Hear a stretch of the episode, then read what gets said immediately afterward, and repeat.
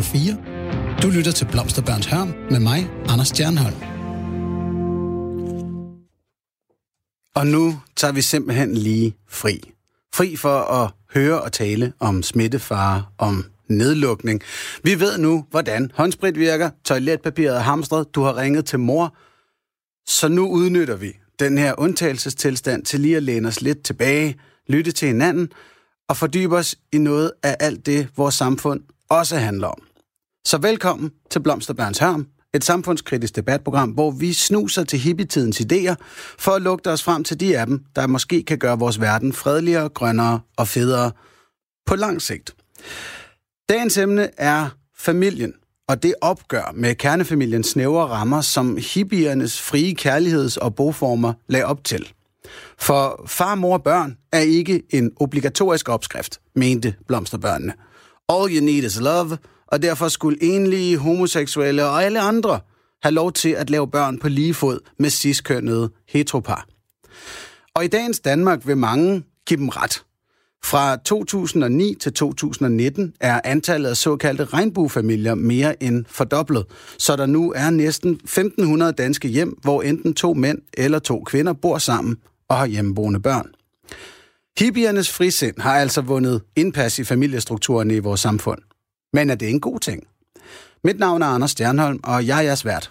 Jeg voksede op i en klassisk kernefamilie. Mine forældre var sammen, indtil døden skilte dem. 53 smukke år blev det til, før min fars hjerte gav op. Selv er jeg i dag lykkelig, barnfri og single, og i ægte frisindet stil mener jeg, at der ikke er nogen fast opskrift, der bør følges.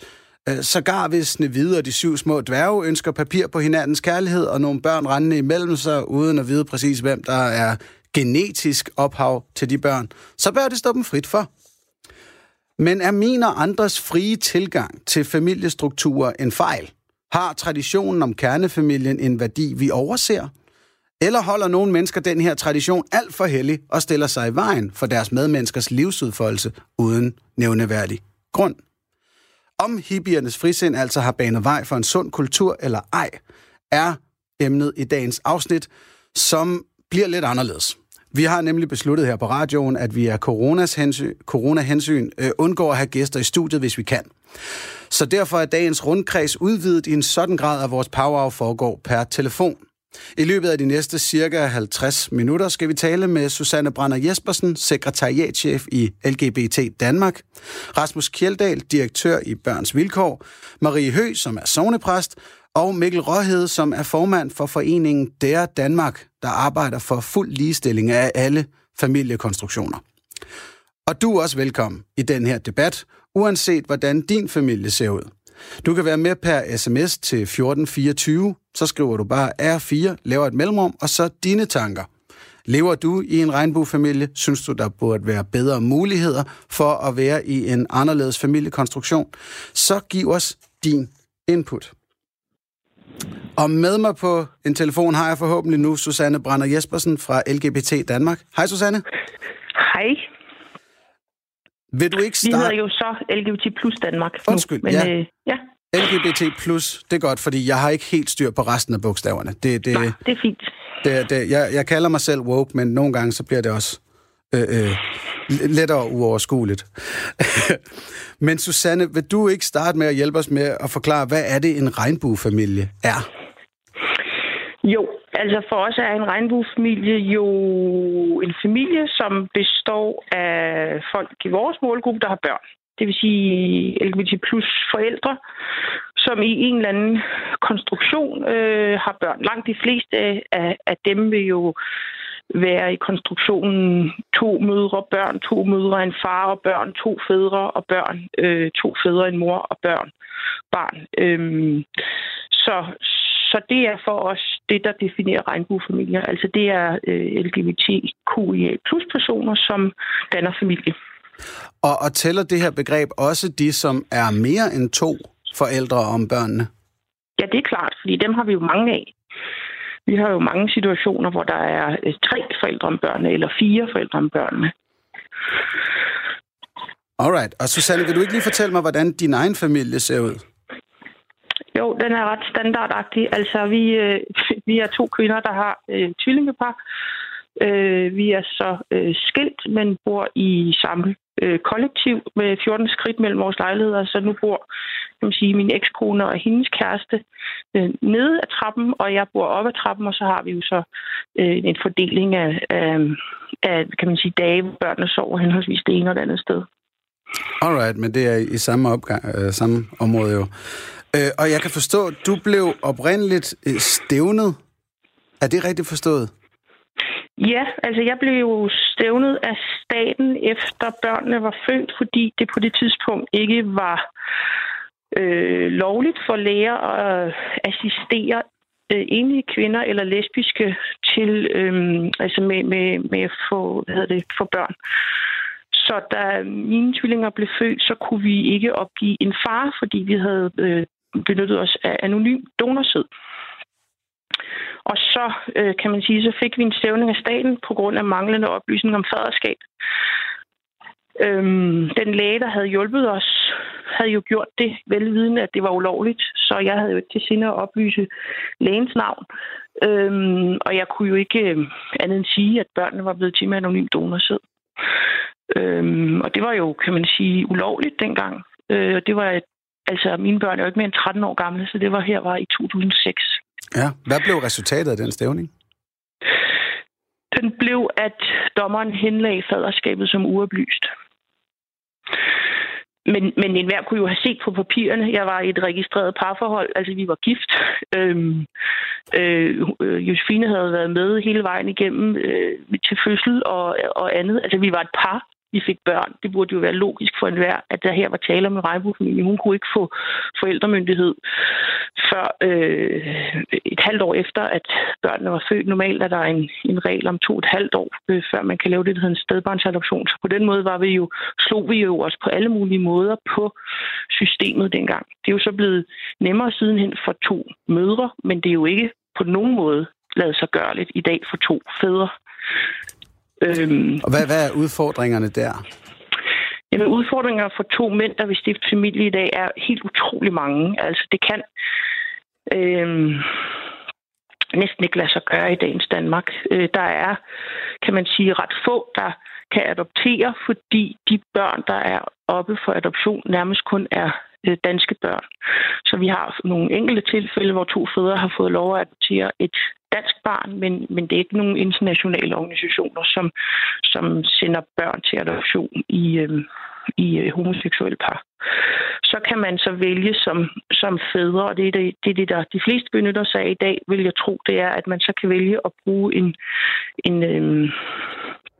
det, der hedder en svangerskabsdonation i udlandet. Det vil sige, at man entrerer med et udenlandsk bureau, som har masser af retningslinjer omkring at bruge en svangerskabsdonor, altså en kvinde, der allerede har børn, og hvor kvinden så bliver gravid, ikke med sin egen æg, men med en donorkvindes æg og den ene mands sæd. Det, der så sker, når de kommer tilbage til Danmark med et barn, det er, at den biologiske far bliver anerkendt, ikke har ret til barsel, andet end de obligatoriske 14 dage. Det vil sige, at vi har at gøre med et forældrepar, som kommer hjem med et spædbarn, der jo har brug for omsorg, og hvor forældreparet kun har ret til 14 dages barsel, og den anden far har ingen som helst anerkendelse af sit forældreskab, og kan tidligst søge om stedbarnsadoption efter 2,5 år.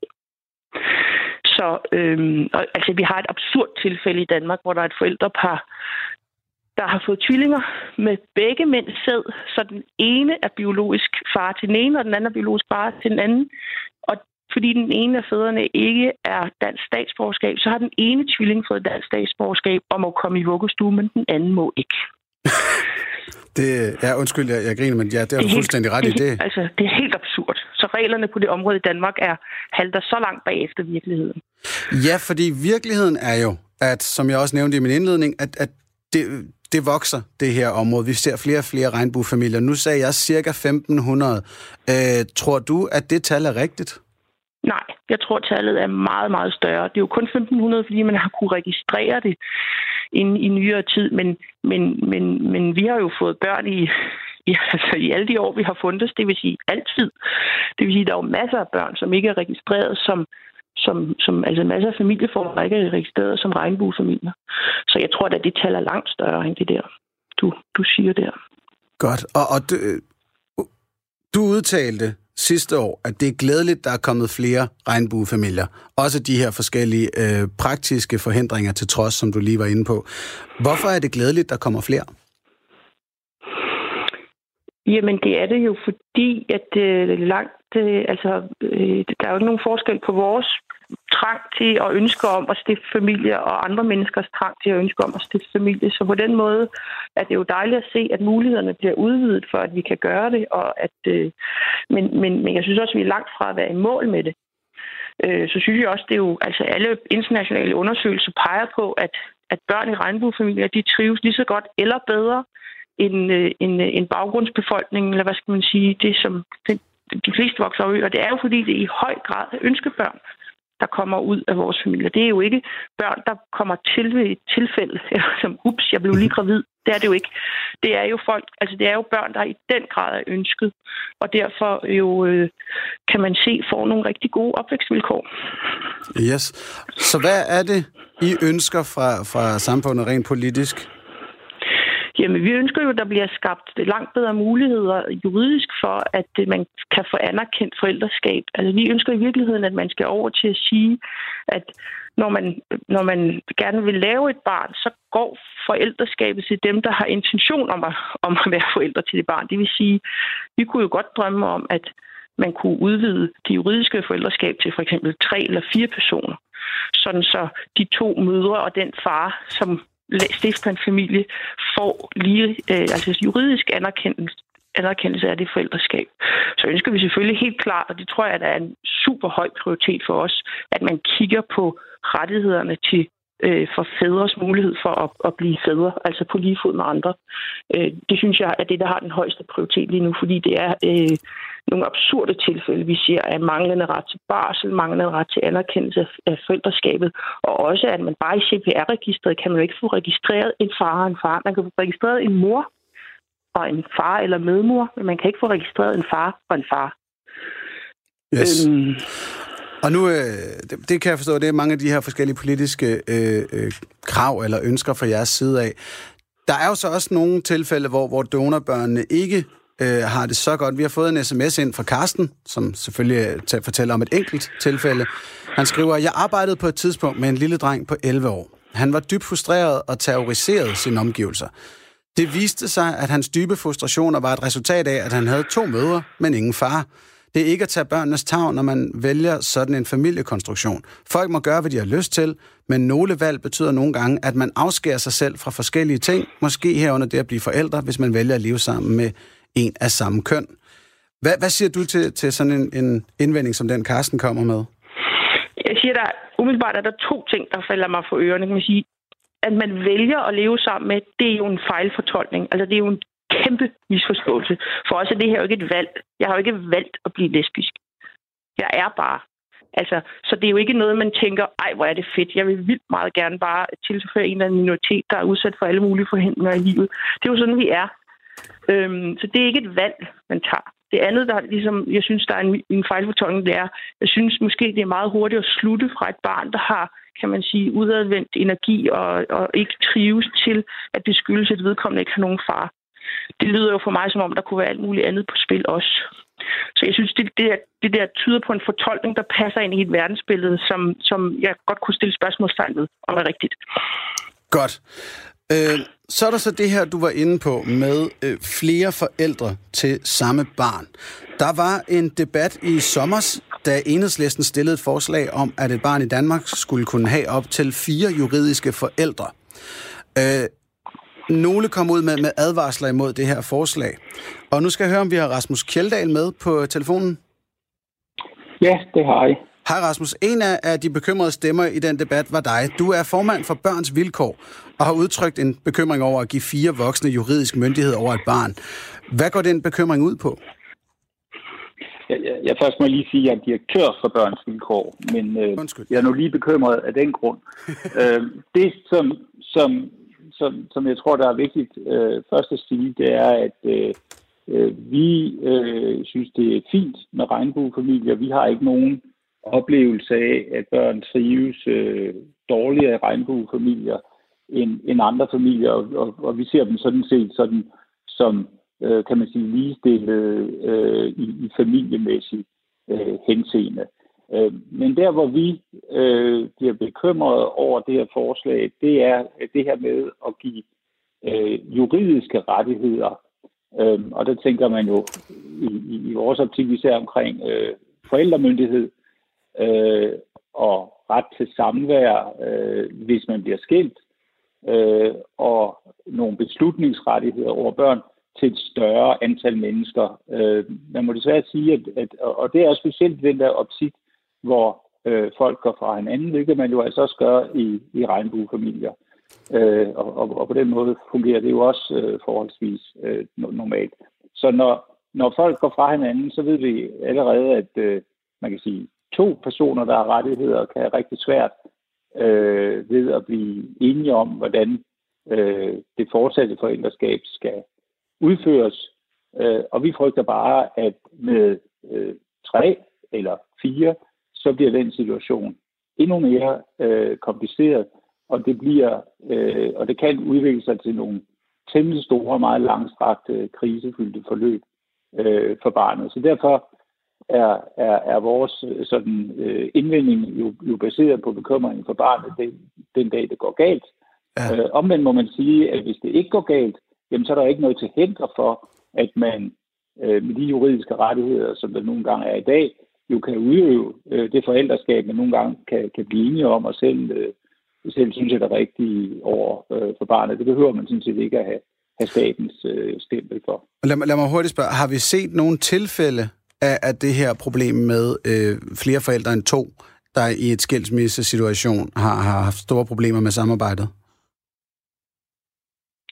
Ja, så nu har vi jo ikke den rettighedsfordeling. Nej, jeg er med på, at der ikke findes forældre, der har haft den her juridiske forældreskab, men har vi set tilfælde af regnbuefamilier af 3 eller 4 uofficielt forældre, som har haft problemer?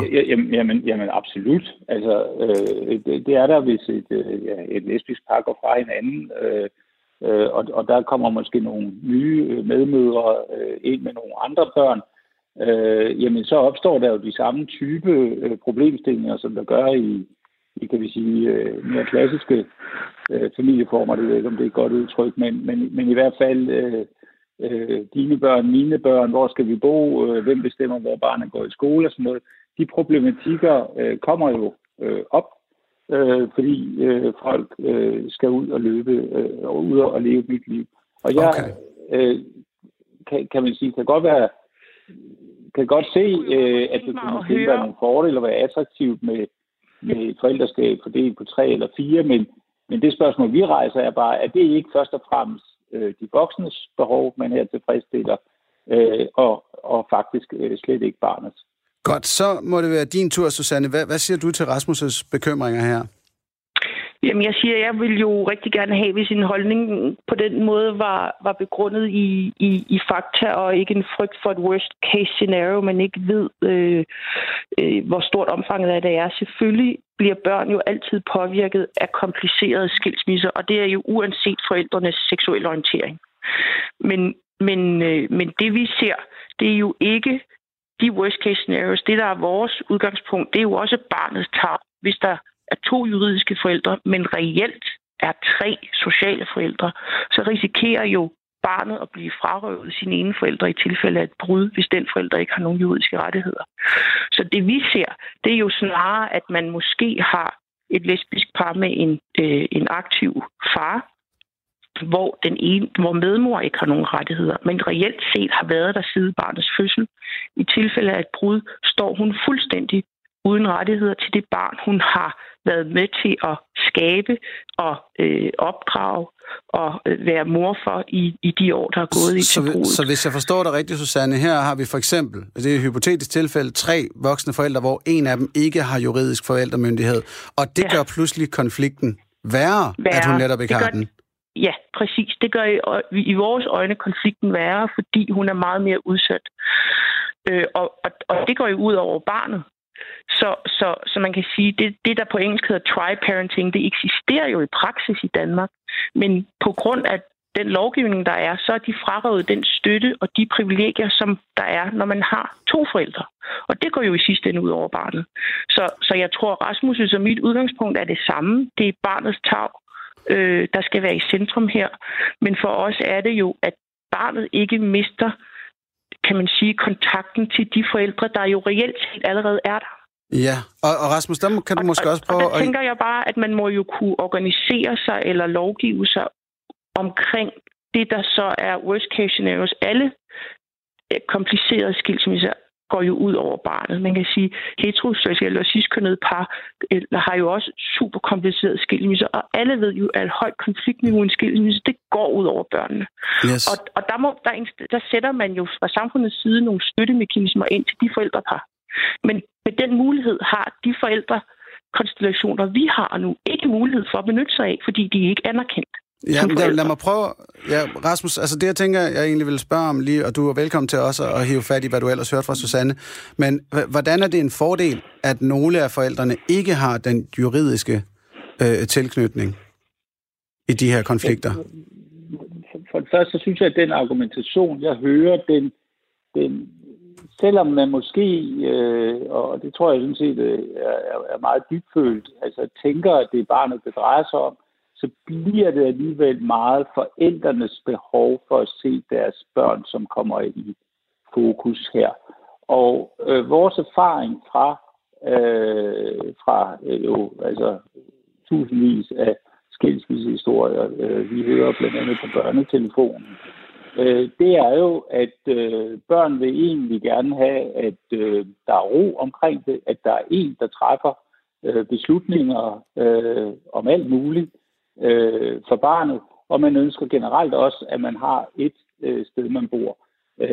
Og jeg må sige, at hvis man pludselig har tre forældre, der skal til eller fire, som skal til at forhandle samværsordninger igennem, jamen så ser jeg for mig børn, der går med sportstasken imellem tre forskellige hjem, og der ved vi allerede i dag, hvor svært det kan være at gå imellem to, og hvordan nogle børn bliver revet lidt over for at tilgodese forældrenes behov. Ja, og hver gang du tilføjer en person med nye rettigheder her, jamen så tilfører man, skal man sige, en ekstra dimension af problemer og nogle nye behov, som skal imødekomme til en skilsmisse. Og der vil jeg igen sige, ja, altså, hvis man er på god talefod i en skilsmisse, så har den medmor eller far, som har rettighederne, jo alle muligheder for i dialog med barnet at tilgodese det behov for samvær, der måtte være med den forælder, som ikke står med de formelle juridiske rettigheder her. Så igen må jeg sådan advare mod, at vi vil øge krisesituationen omkring barnet, jo flere forældre vi begynder at tildele rettigheder. Og allerede kan du sige i dag, hvor forældre og fædre og mødre er i mange, mange henseender ligestillede ved skilsmisser, der kan vi også se, at for dem, der er enige, der fungerer det rigtig godt. Men hvis man er uenige, så er der sørme mange ting, man kan nå at blive uenige om og konflikte omkring, når man egentlig har de samme rettigheder og skal forhandle fra sten til sten i de relationer. Tilføjer så en tredje person til den dialog, og jeg er bare bange for, at det vil koste nogle børn. Det forstår jeg, men nu tænker jeg, Rasmus Kjeldahl, direktør i Børns Vilkår, og Susanne Brander-Jespersen, sekretariatschef i LGBT Plus Danmark. Det er jer to, der lige nu diskuterer det her med, om flere forældre, juridisk registrerede forældre, er et problem i tilfælde af skilsmisse og hele fordelingen af tiden med barnet osv. Rasmus, du nævner jeres erfaring, og jeg tænker også, I er to af de mennesker, der har allermest erfaring og oplever allerflest mennesker med de her problemer i Danmark. Du siger, Rasmus, at I har tusindvis af opkald på børnetelefonen fra børn, der er havnet i skilsmisser osv. Hvor mange tilfælde af skilsmisser med tre eller flere forældre har I været ude for? Kan du sige et cirka-tal? Nej, det kan jeg ikke, fordi det registrerer vi ikke specifikt på. Vi registrerer rigtig mange andre ting, men lige det der registrerer vi ikke på. Og det behøver vi sådan set heller ikke, for man kan sige, vores oplevelse er, at problemstillingerne i regnbuefamilier og i andre familier minder meget om hinanden. Men man kan du forstå mig, når jeg ligesom siger, at den oplevelse, I har, kvalificeres af kvantitet? Ja, altså jeg kunne også godt tænke på... Jamen det kan jeg godt, men nu diskuterer vi jo et hypotetisk scenarie med at tildele en tredje eller en fjerde person rettigheder. Men scenariet med forældre, med flere end 3 forældre til et barn er ikke hypotetisk. Det har vi oplevet, og du siger, at I har oplevelser, erfaringer med, at det er problematisk. Og så er det, jeg spørger til, hvor mange... Nej, det jeg siger, så vil jeg godt lige præcisere. Det jeg siger, det er, at når folk går fra hinanden og ikke kan blive enige, så er der i et antal 10-20%, lidt efter hvordan man regner, af skilsmisserne, så opstår der store konflikter. Og i nogle af dem særdeles store konflikter.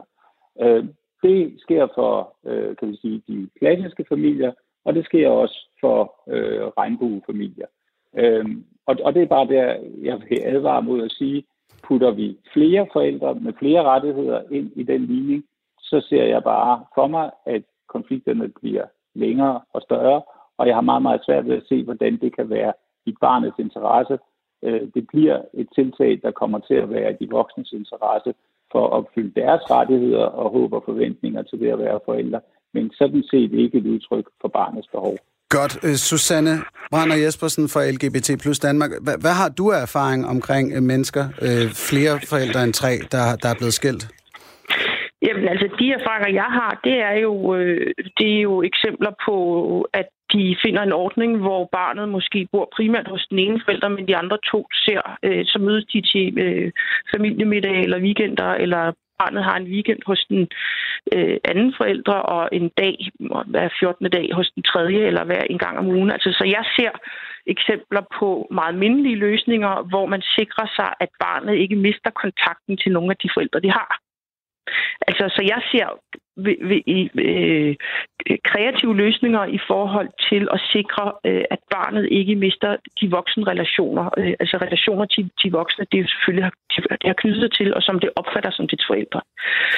Der er selvfølgelig også i vores miljø skilsmisser, som er kompliceret, og det der er mit argument, det er, lad os nu give de tilfælde, der findes der, den samme mulighed for støtte, som andre familier har. Så jeg er ikke, jeg kan sagtens følge Rasmus' bekymring i forhold til worst case scenarios. Jeg synes bare, at den burde jo være begrundet i fakta. Altså er det et reelt problem? Og jeg synes, problemet lige nu reelt er, at vi har rigtig mange regnbuefamilier, og de har ikke adgang til den samme form for støtte som andre. Og så er der det her problem med, at så meget data har vi ikke, så lige nu der må vi forholde os til jeres subjektive erfaringer, og tusind tak skal I begge to have for at dele dem. Rasmus Kjeldahl bliver hængende på telefonen. Vi skal til at sige farvel til dig, Susanne. Men før vi går videre, så vil jeg lige høre dig om en sidste ting. Altså, er det en god ting, at flere danskere bryder med den klassiske kernefamiliestruktur? Håber du, at flere kommer til at gøre det fremover?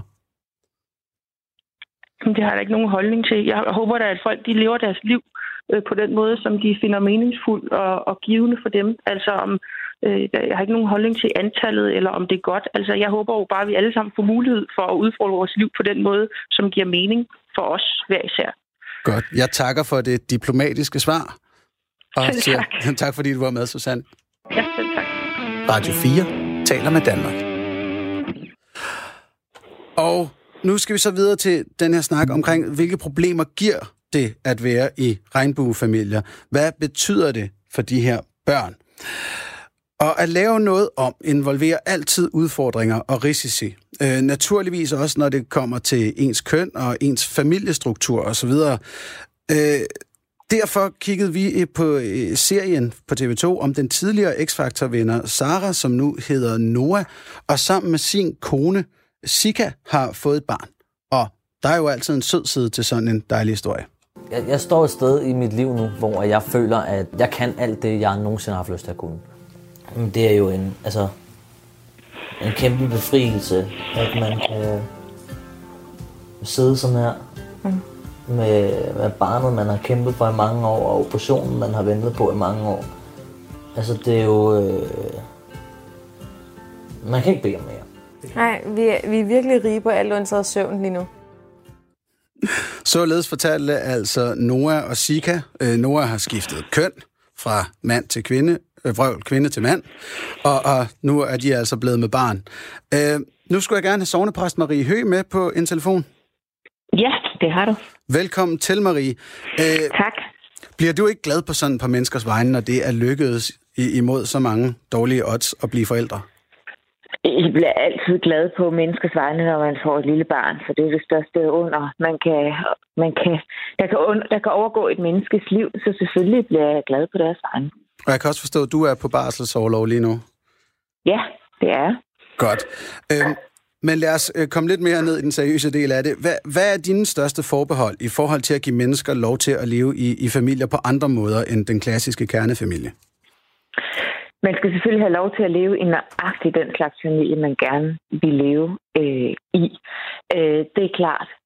Men der er jeg har nogle forbehold overfor, hvis man ser det som sin ret som menneske at få et barn, uanset hvilken form for familie, man lever i, og uanset hvilken situation, man som menneske står i. Og dermed ikke sagt, at det ikke er jeg ved, det er en stor lykke for et hvert menneske at få et barn, og det ønsker jeg også faktisk for alle, det gør jeg for alle, at de skal kunne få, men der er forskellige måder at gøre det på. Og jeg har selv, gode venner, der er homoseksuelle, der har fået, også venner, der er enlige i øvrigt, der har fået børn, uden at det har været gennem en anonym donor eller sædvej. Men hvor man har på en eller anden måde fået aftalt sig ud af det med en ven, en bekendt, en veninde, en nærstående eller en vens ven, et menneske, som også ønsker sig et barn, men som ikke er i den familiære konstruktion, hvor det er givet, at man kan få det. Og hvad er bekymringen i de tilfælde der? Bekymringen er, at får man et barn, der er et donorbarn, enten sæd- eller ægdonor, eller begge dele kan det også være, det er, at barnet, og det er ikke bare min egen lille holdning til det, det er sådan set noget, der er evidens for, noget, der som virkeligheden viser, at de børn, der ikke har umiddelbart tilgang til deres biologiske ophav, de kan få det rigtig, rigtig svært senere i livet, fordi man som menneske rent biologisk, og der er simpelthen en sammenhæng mellem det rent biologiske og den åndelige længsel efter at finde sit ophav. Der er masser af internetfora, Facebook-grupper osv. for børn, donorbørn, enten hvor de ikke kender deres biologiske mor eller far, der søger en eller anden familiær kontakt. Hvis ikke de kan få kontakt til moren eller faren, så er der i hvert fald til nogle søskende, fordi de fleste har jo søskende derude et eller andet sted. De man simpelthen har brug for, ikke nødvendigvis, at det er mennesker, man sådan ses med i sin dagligdag og har omgang med, men at man bare ved, okay, det er den, jeg egentlig ligner, det er den, jeg egentlig kommer fra. Det er sådan, mit lille menneskeliv er sat sammen. Godt, så det biologiske er en stor faktor her, og du tænker ikke, at det blot er en kulturel prægning i de her mennesker, fordi de fleste af os kender vores biologiske forældre? Nej, absolut ikke. Godt. Rasmus Kjeldahl fra Børns Vilkår. Jeg tænker, det her må også være noget, du ved noget om. Ved vi, altså, som Marie Høgh siger, at der er evidens for, at manglende tilknytning til sine biologiske forældre gør det svært for børnene? Jeg tror måske, det er lidt svært at tale om evidens på det her område. Det er nok ret svært at undersøge på en, skal vi sige, videnskabelig holdbar måde. Men jeg kan rigtig godt genkende det, som Marie Høgh siger med, at børn får ofte et behov for at kende deres biologiske ophav. Det betyder ikke, at man nødvendigvis får behov for at have en barn-forældre-relation, men som en del af sin udvikling og de spørgsmål, man naturligt som menneske stiller sig selv, hvem er jeg? Der er det biologiske også et spørgsmål. Og der kan man jo se en udvikling i andre lande i forhold for eksempel til anonyme donorer, hvor den mulighed er jo meget mindre udbredt, end den har været herhjemme. Altså, der er jo rigtig mange lande, der stiller krav om, at donoranonymiteten skal kunne ophæves. Og det gør jo så nogle gange, at danske mænd ikke vil være donorer der, fordi de risikerer at få brugt deres anonymitet. Og vi har også haft for nylig en debat omkring at tvangsadoption og tidligere adoptioner, blandt andet efter statsministerens nytårstale, hvor vi jo på den ene side vil støtte, at et barn fra fødslen i de tilfælde, hvor forældre jo ikke er til stede, får en varig tilknytning til et andet forældrepar, altså gennem en adoption.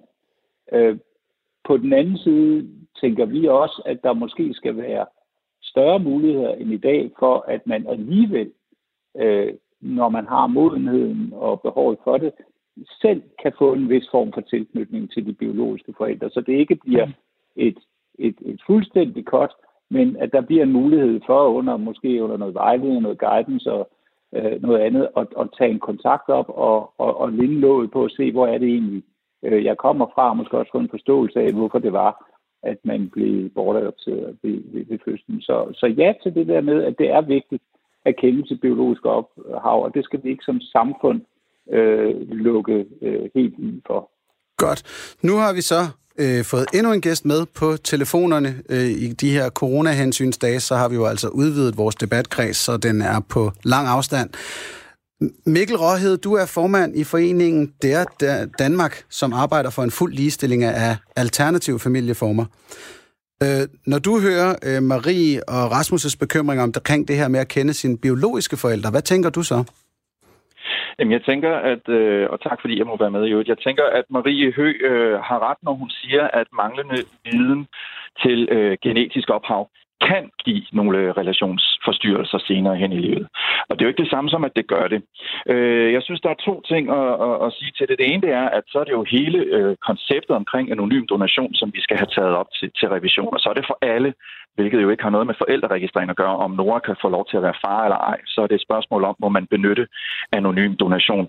Jeg mener også, at man kan kigge på andre lande, som har det, der hedder udvidet anonyme profiler, hvor du får billeder, du får uddannelse, du får fritidsinteresser, du får alt muligt, bortset fra navn og adresse. Og det ser jeg rigtig tit, for det er rigtigt, at børn bliver der som regel på et eller andet tidspunkt, jamen, hvis det ikke er jer, hvem er det så? Naturligt spørgsmål, som kan være ret nemt at besvare.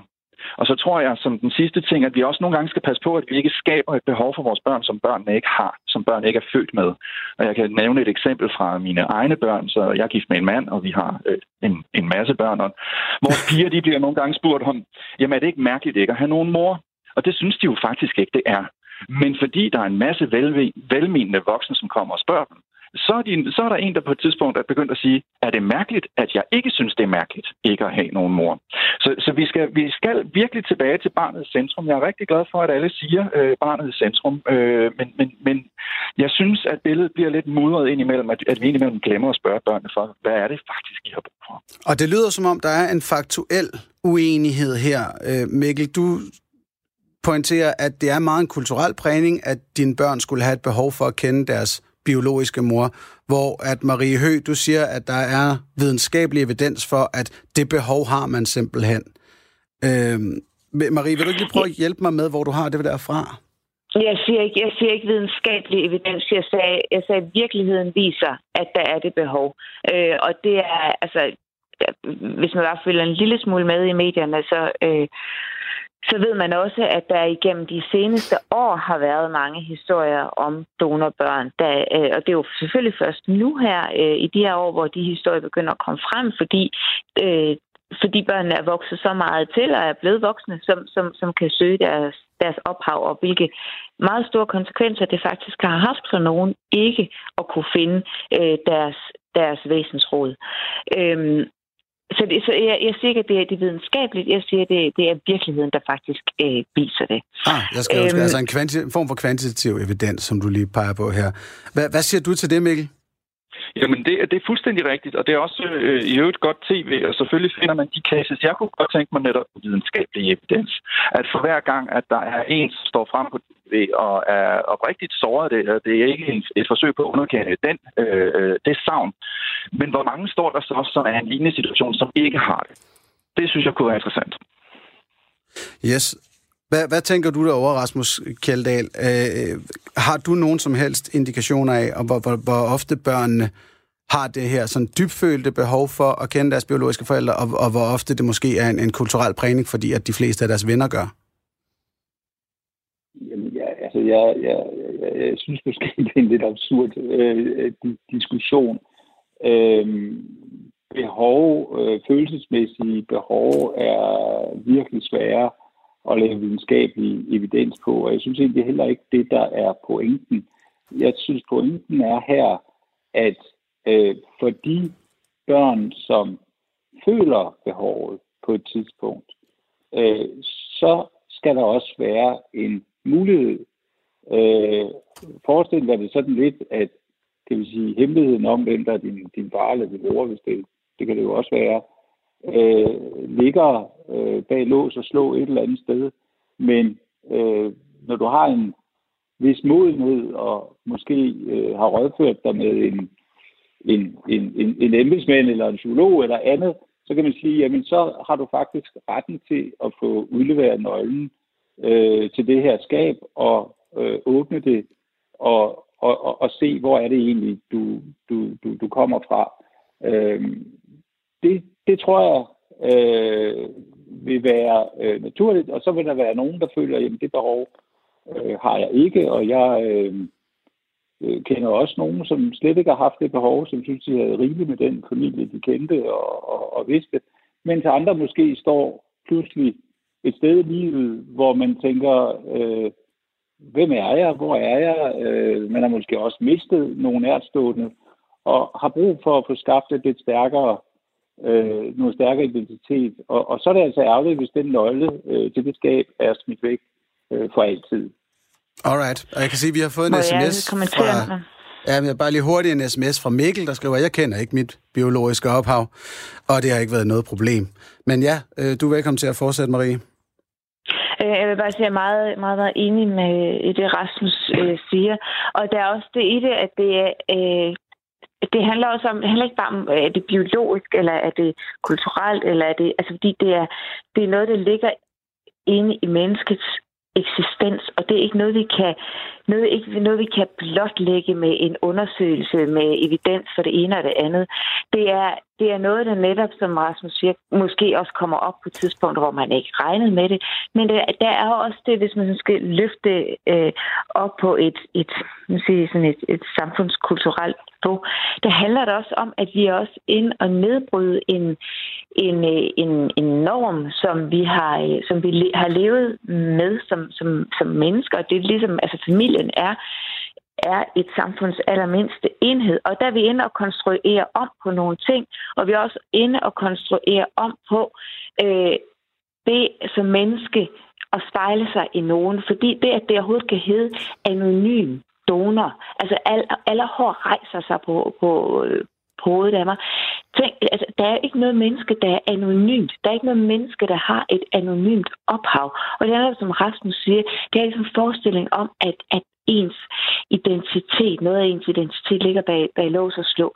Man er jo altid som menneske på en evig søgen efter at finde ud af, hvem man er. Og der er ikke noget, der er anonymt i det. Man er altid en eksistens, der ikke er glasklar, men som man er på vej til at finde ud af, hvem man er.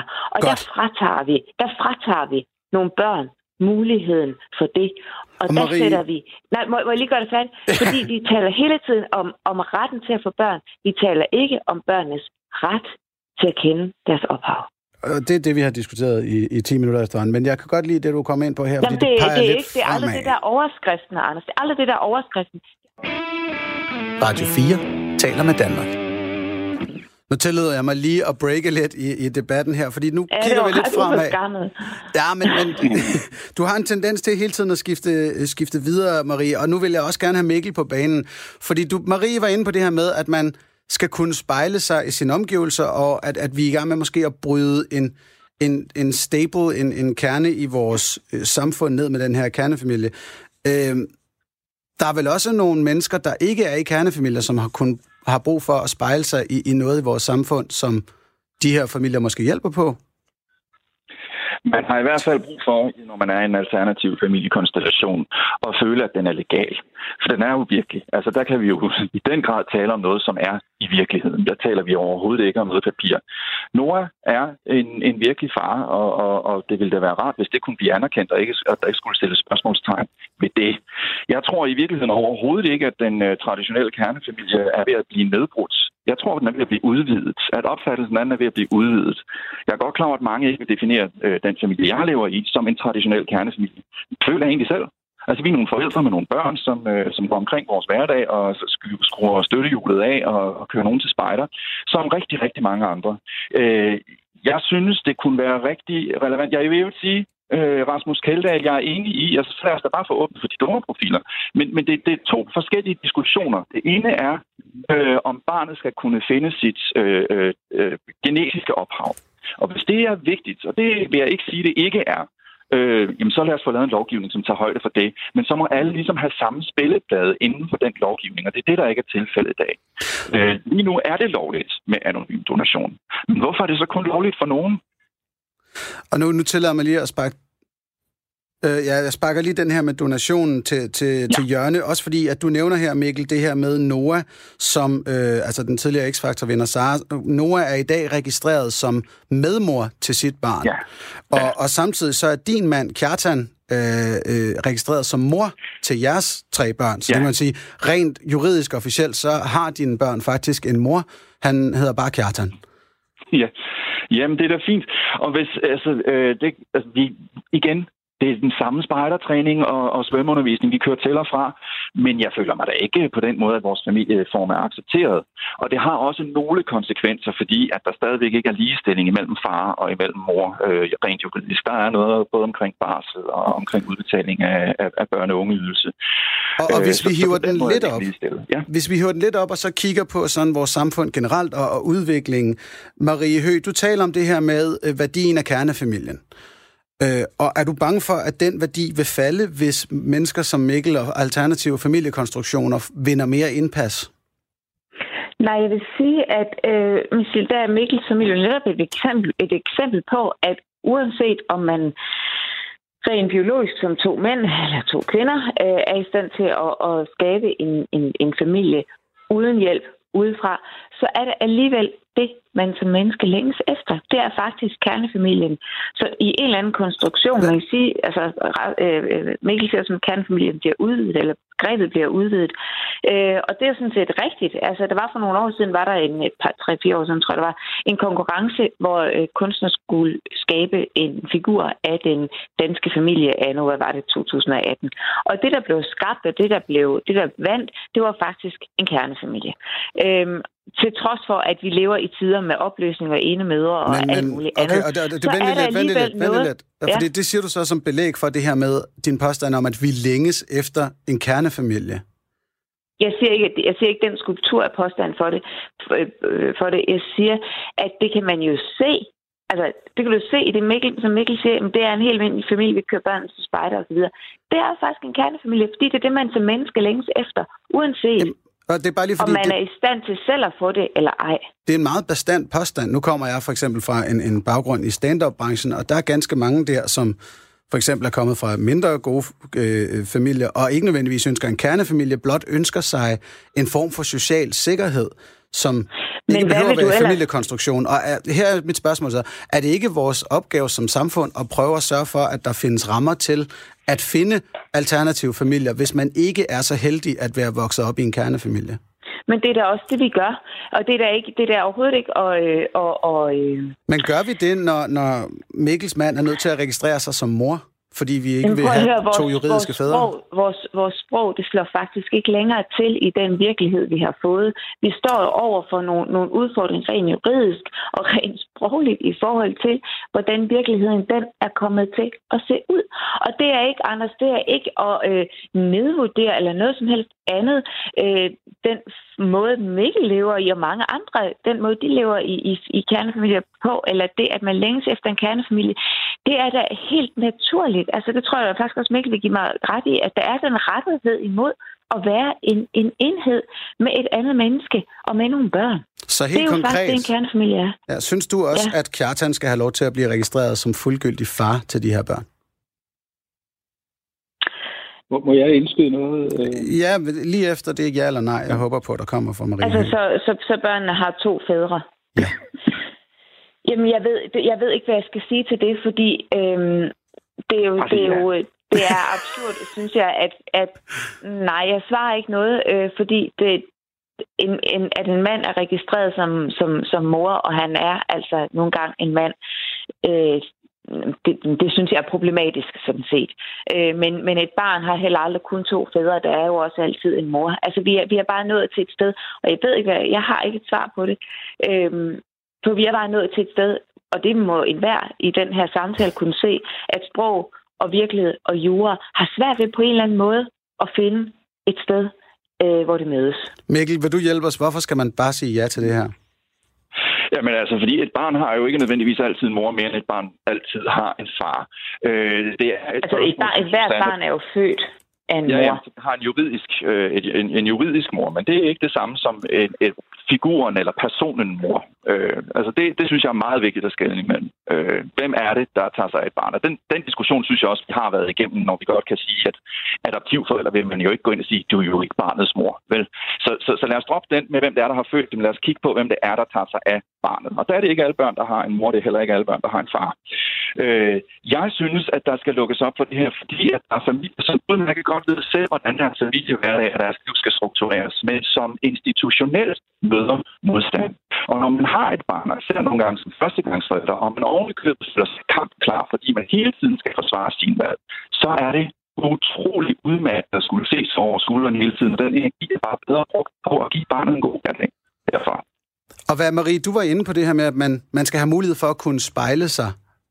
Tager vi ikke lidt muligheden for at kunne spejle sig fra dem, hvis ikke de kan få lov til at blive registreret som det, de er? Nej, det gør man da ikke, for det er jo dem, de opvokser sammen med. Altså, det er jo ikke spejlingen er jo ikke afhængig af, hvad der står, hvordan man er registreret. Altså, på ingen måde. Altså. Hvorfor ikke? Jamen, hvorfor? Altså, du kigger jo ikke på din dåbsattest og siger, om jeg skal spejle mig i den, eller jeg skal ikke spejle mig i den. Altså, Mikkel, det er jo ikke det, det handler om, Anders. Jamen, her tænker jeg måske, at han har empiri for det. Jeg har ikke særlig mange at spejle mig i, fordi jeg får ikke lov. Min familie kan ikke engang blive registreret, som min familie ser ud. Og dermed har jeg enormt svært ved at gå ned i det lokale forsamlingshus og sige, i aften er der mødeaften for dobbeltfædre for familierne, fordi vi er ikke registreret. Derfor er det da utrolig vigtigt.